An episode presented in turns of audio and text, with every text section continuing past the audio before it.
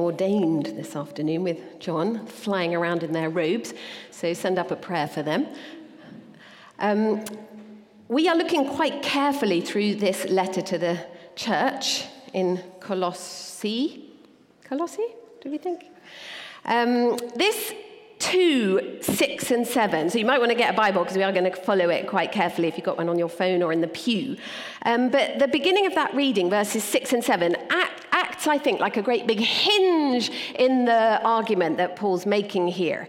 Um, if you were here for the last few weeks, you will have heard this incredible, cosmic, mind blowing vision of Jesus that Paul has laid out in chapter 1. He is the image of the invisible God, he's the firstborn of all creation, he's the creator of everything, he is before all things, and in him all things hold together.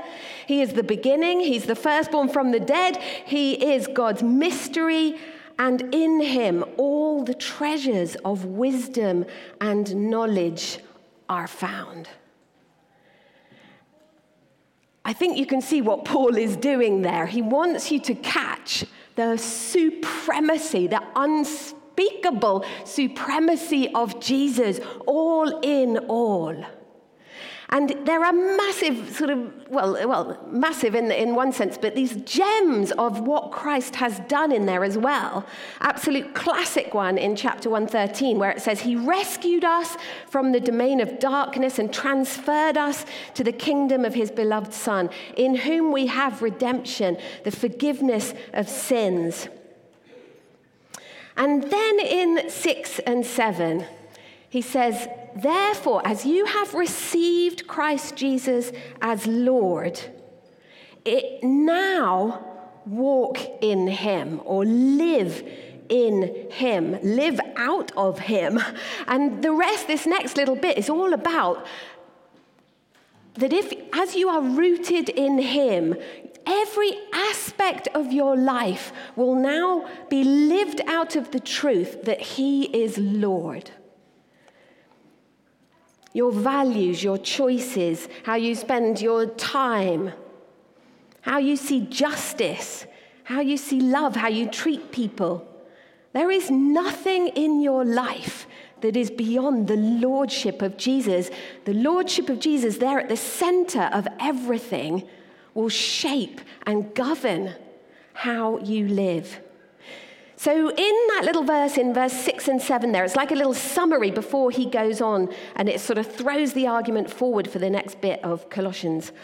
Um, but he paints a picture there you will have seen of both roots. He says, Be rooted in Christ. And just as you have been firmly rooted and now being built up in him. So, do you see those two metaphors, both of a plant with great big deep roots and also of a building with a great big deep foundation? And we all know, don't we, whether it's with plants or buildings, that it, um, one, how deep those roots are will govern how resilient that plant is going to be. You would never have a foundation for a building and then build somewhere else. So he's, he's saying, check out your foundation. Build on that foundation. And I love that all through this letter, the beginning, at the end, and in the middle, Paul says, What will happen if you have deep roots in Christ is this your life will overflow with thanksgiving. And the word there isn't, isn't, you know, it's just like super abundant. You won't be able to help yourself. Your life will overflow with thanksgiving. And I can't help thinking, in such a time as this, what a powerful sign of the kingdom at work that would be. That we are people whose lives overflow with thanksgiving. Why is that? It's because in Christ, we, we can't not be thankful, whatever is happening around us. We are given a gift of thankfulness. So in chapter one, then, he set out the foundations. And then in chapter two, as eight and following go on, he tells us why you need a deep foundation. And he's already given us a little clue in chapter 2 4, where he says, I say this so that no one will delude you with persuasive arguments. And then in um, 8. Uh, no, sorry. Yes, 8. He says, See to it that no one takes you captive through philosophy and empty deceptions. Then, if you look down in 16, he says, Therefore, no one is to act as your judge. And then again in 18, let no one keep defrauding you of your prize. Fantastic, isn't it? And you can see that he's building up a sense now of, of warning this little church. Don't let anyone throw you off course. Don't let anyone up, uproot you. Because then, just as now, there will always be people propagating ideas that threaten to undermine your faith. Did you know that? There will always be people spreading ideas that will undermine your faith unless you have deep, deep roots into Christ. And Paul uses a very unusual word here, apparently, for to take captive. Don't let anyone take you captive through philosophy and empty deception.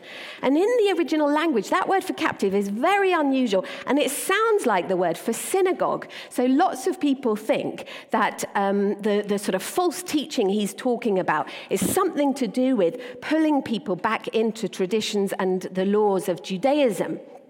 And they're getting these, these brand new sort of pagan believers to start believing that they need more than simply Christ in order to be fully saved. Uh, but there's a real mix as the letter goes on, as you'll see next week, with angel worship and ecstatic experiences of some kind and pagan magical stuff going on. But the question for us is as powerful as ever, I think. What are you living according to? What are you living according to?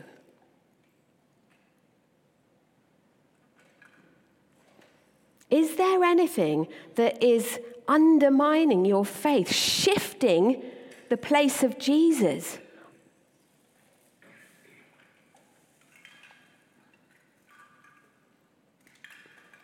Who or what is governing the choices and habits of your life right now? Around those powerful things like money and relationship and sex and food and alcohol and screen time, to name but a few. Who is it we're listening to in terms of the values that we, we set for ourselves? Where are we getting the principles that underlie the way you are choosing to live your life? Where are they coming from? Because in this letter, there is clearly something going on, and reading between the lines, this letter is a response trying to, trying to make sure the church isn't so pressurized, this little fledgling church of new believers, that their faith begins to waver. He says, Wake up, stand firm, don't be swayed, don't be blown off course. And I, many years ago now, went on a hen weekend with about six of my friends. This is, this is the truth.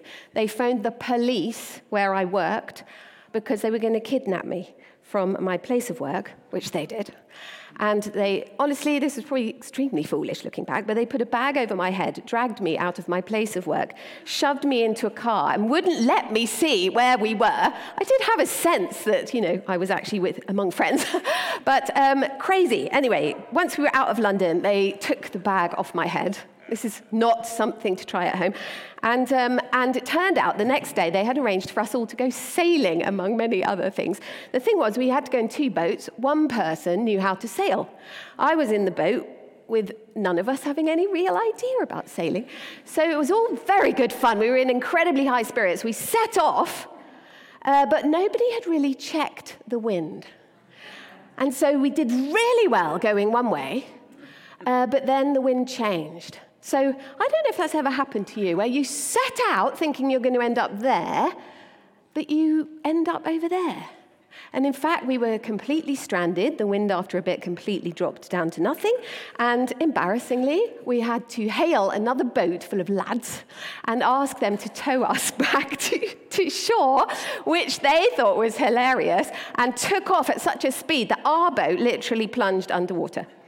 So I learned a lesson. Uh, none of us died, which is good. Um, but the thing is, in this life, there are prevailing winds, aren't there? that will blow you off course unless you resist in some way in order to get to where you want to be. What a week we've had, hey, with the funeral, the state funeral of the Queen this week. It was interesting in terms of our values, wasn't it? I think. Because there was a lot of talk about what the Queen valued, the values she lived by like duty and service. But it's funny how I think those are slightly undermined nowadays as a bit old fashioned and for an older generation, a bit outdated. And I was actually very moved. I don't know if you found yourself, if you watched it, moved by unexpected things, but did they call them a naval, the naval rates? Or did I hear that wrongly? ratings, the naval ratings. Wasn't it extraordinary, I thought, that they were actually physically bearing the weight of this carriage, bearing the body of the Queen. And, and they did it so beautifully. Something struck me about this not being a love of duty, but a duty of love, as if they were sort of guarding this queen that they truly loved right to the end, right, right to the very end. And we can feel that duty so easily could fall into legalism. Or, you know, pouring out our lives for others can often end up with us as some sort of doormat. We can feel like um, these things are unfreedom in some way. But it did remind me and make me ask myself well, what are our values? What do we value in this culture? And, and, and make no mistake, Jesus asks us to live counterculturally. He says, Love your enemies, forgive those who sin against you. Take up your cross, deny yourself, give away what you have, crucify the flesh, be self controlled. And to be frank, in the culture, sometimes they're way ahead of the church. But there are other ways in which we get deceived by buying into the values that have become normal in our culture. And I would say, thinking about it a bit this week, the church kind of fell into something where they were trying to be relevant. Someone was telling me how they set up the whole church as a Charlie and the Chocolate Factory experience to kind of bridge, you know, into the culture with the gospel. All those things, are fab. But actually, I think at times we've made the mistake of trying so hard to be relevant within the culture that we've become indistinct from it. We haven't been the sign of the kingdom that we are designed to be as the church. And Paul wants to remind this little church that they are to live lives boldly and distinctively according to Christ. He wants to bring to the church a fresh revelation, and this is the key that they are complete in Him. Christ, as someone else very wisely said, Christ plus nothing equals everything. Christ plus nothing equals everything. And verse 9 says, In him the whole fullness of deity dwells in bodily form. And you have been made complete in him. So you don't need Jesus plus. You can't add to something that's already full. So there's nothing else that will save you, that will make you more you, apart from Jesus. There's nothing else that will bring you security and belonging. There's nothing else that will deal with the shame and the weight of sin in us, in others, and in, in the fabric of our broken world.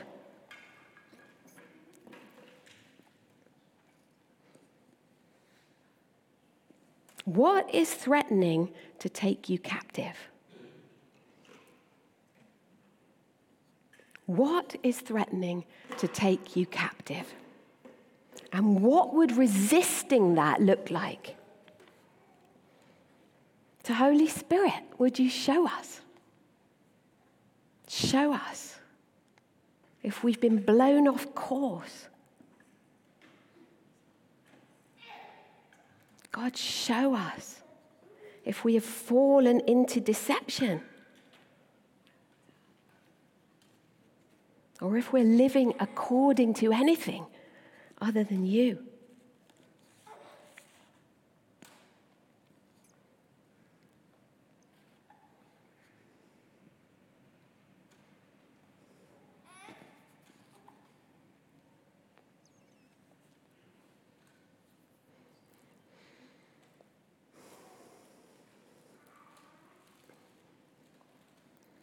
I asked some people this week what they thought were the values or assumptions or, or sort of slogans that have been normalized in our culture and that could be at risk of, of blowing us off course as Christians. You may or may not agree with these, but I'll just, hey, here they are.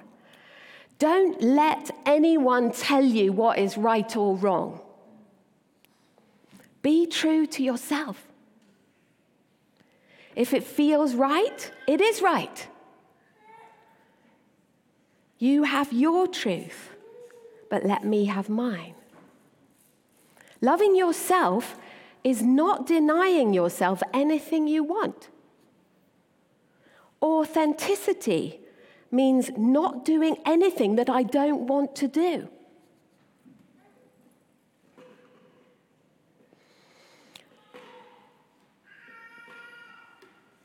This is why we need a bit of resistance, church. John Mark Comer, who loads of you will adore, um, he gives us this great little summing up of the outworking of the fall, the reason why resistance is a thing. He says, We contend with deceptive ideas that play to disordered desires that are normalized in a sinful society we contend with deceptive ideas that play to disordered desires that are normalized in a sinful society. And Paul loves this little church so much that he says, Take care. Take care. Don't fall into deception. Don't be blown off course. Now, there was a heresy going around. There's a thing called the Colossian heresy, and lots of people can't really pin down exactly what it is, but it clearly had something to do with these little, these new pagan believers being pressurized to get circumcised. Who thought we'd be talking about foreskins? Um, and Paul's Paul, when this question was coming up, should we be circumcised in order to be fully saved? Paul's answer was absolutely no, no. Circumcision was a stripping away of a little bit of flesh to mark out a people belonging to God. It was this identity marker in the flesh that you were part of the people of God that you were His. But it was also this reminder, I think, that under God's rule and trusting in God, it was a sort of physical marker that you were going to surrender your own appetites, your own sexual drives, your own power. And if you think about that in the culture, the power of procreation, the power of the status and position that it gave you if you had masses of children, and you know, not, not only did it give you status, but it secured your future. And this little marker in the flesh, I think, played a part in saying, We surrender, we surrender all of this to you, Jesus. We, well, God, we trust you with this. And Paul is saying that that little, that little cutting away, that uh, little, little stripping away of the flesh, is no longer needed because it's this tiny foreshadowing of what Jesus has done, that he has consecrated not just this tiny bit of us, but all of us. That he has stripped away and stripped of its power the sinful nature in all of us. And he compares circumcision to this, to this visual that had been afforded as these young believers had gone down into the waters of baptism. Because he says, as you got plunged down into the grave, you died with Christ and your sin got dealt with. The power of those corrupted desires was broken. And you in Christ are raised back to life, no longer defined by sin, no longer captive to sin, but free. And I think there's something in there about the flesh of Jesus, almost a whole body circumcision that Jesus went through as he was flogged and flayed and went to the cross for us. And that is why Paul says, please don't get circumcised. Christ has done something for you now that makes um, circumcision something that you no longer need. And I was thinking it's like taking tablets, isn't it? When you take tablets, you get better, and you don't need to keep taking the tablets. The thing that, the good thing that they did, they have now done. And if you keep taking the tablets, they'll start to harm you. And I think the little, the little message for us, maybe, is don't go backwards. Don't go back to things you used to depend on that maybe did you good, that served a purpose in the past. And I felt, I don't know why, maybe there are a couple of people here that means something specific to you. Don't go back to stuff you depended on in the past to get you through. Don't depend on anything except for the saving power of Jesus. And then Paul finishes this passage with the most extraordinary flourish. If you look at verse 14. He says he's made us alive together with Christ, having forgiven all our trespasses, having cancelled or blotted out the certificate of debt consisting of decrees against us, which was hostile to us, and he has taken it out of the way. He has removed it, having nailed it to the cross. And probably to make sense of this, one, one helpful thing, anyway, I'm sure there are many things to take from that. But one thing is that when people were crucified, a note was nailed to the cross above their heads with their crimes written on it, so that people would know who were watching a crucifixion. They would both be, be um, deterred, but also that this was a public shaming, that they'd be able to read what they had done. And the rulers and authorities that Paul is speaking about, that wage and set themselves up against God, would love to accuse us. They would love to hold out this certificate, this record of wrongs, this record of a debt owed and a penalty that must be paid. And in this extraordinary picture Paul paints, he says the thing is, as Jesus went to the cross, that little record, that little note, was blotted out. And Jesus took it and he, he nailed it to his own cross. He bore the penalty for our debt. And the enemy is left powerless with nothing to, with which to accuse us. And then finally, verse 15 here says, When he had disarmed the rulers and authorities, he made a public display of them, having triumphed over them through him. And again, you need to know something from the ancient world, which was that they celebrated a triumph over an enemy with these victorious generals and armies parading back into their home streets with prisoners of war trailing behind them, the spoils of war coming behind them like a victory parade, with the most important captives, the rulers and the princes, right at the back, stripped naked and chained and shamed and humiliated.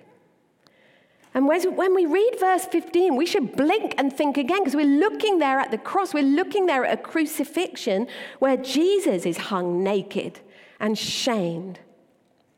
And the rulers and authorities thought that this was a triumph for them. They thought they had stripped him naked.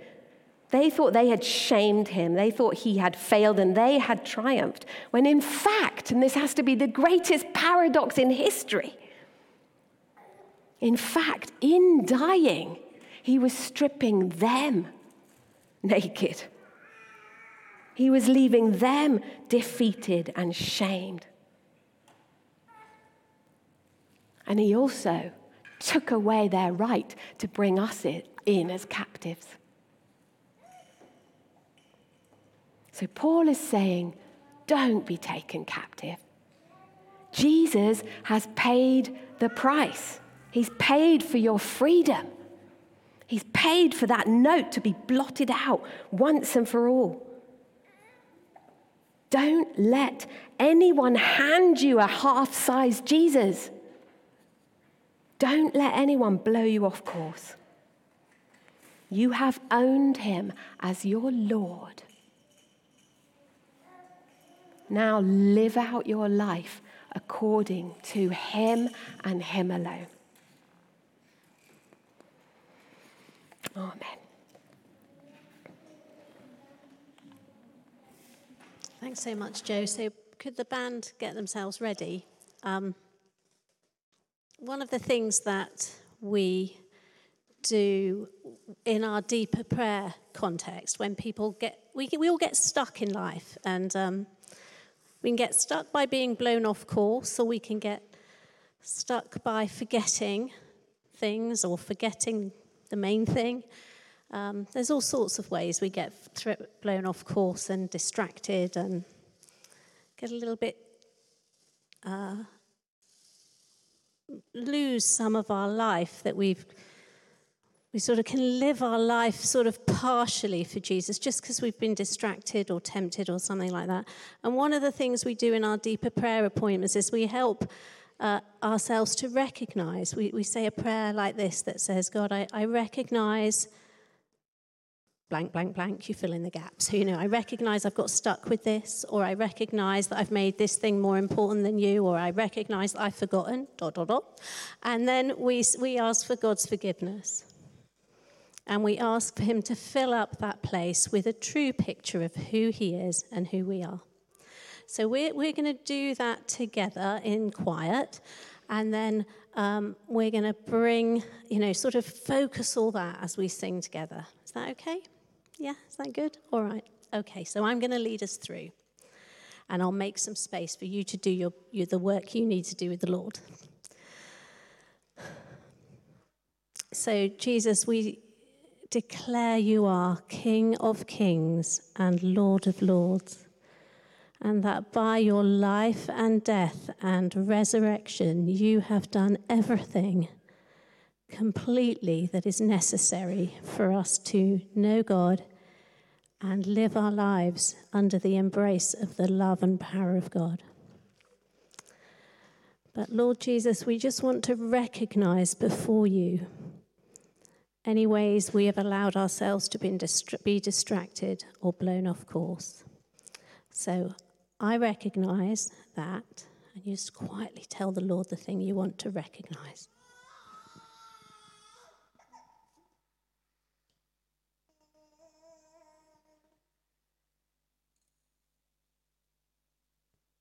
Something surprising or something that seems insignificant might come to your mind, but sweep it in to the prayer. Don't, don't run away from that.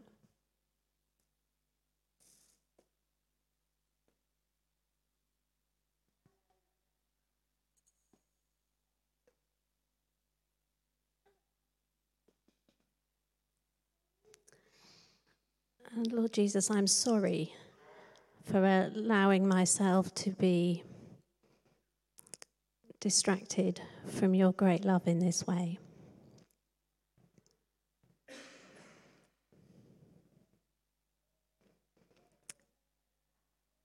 So we come again into the before God who is rich in love and mercy. We come before you, Father, in all your complete love and mercy. And we ask you to send your Holy Spirit now. Where we have recognized and repented, fill us with your presence, God.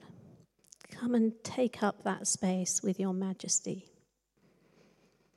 And I'm just going to be quiet for a moment while you just receive the love and mercy and majesty of God.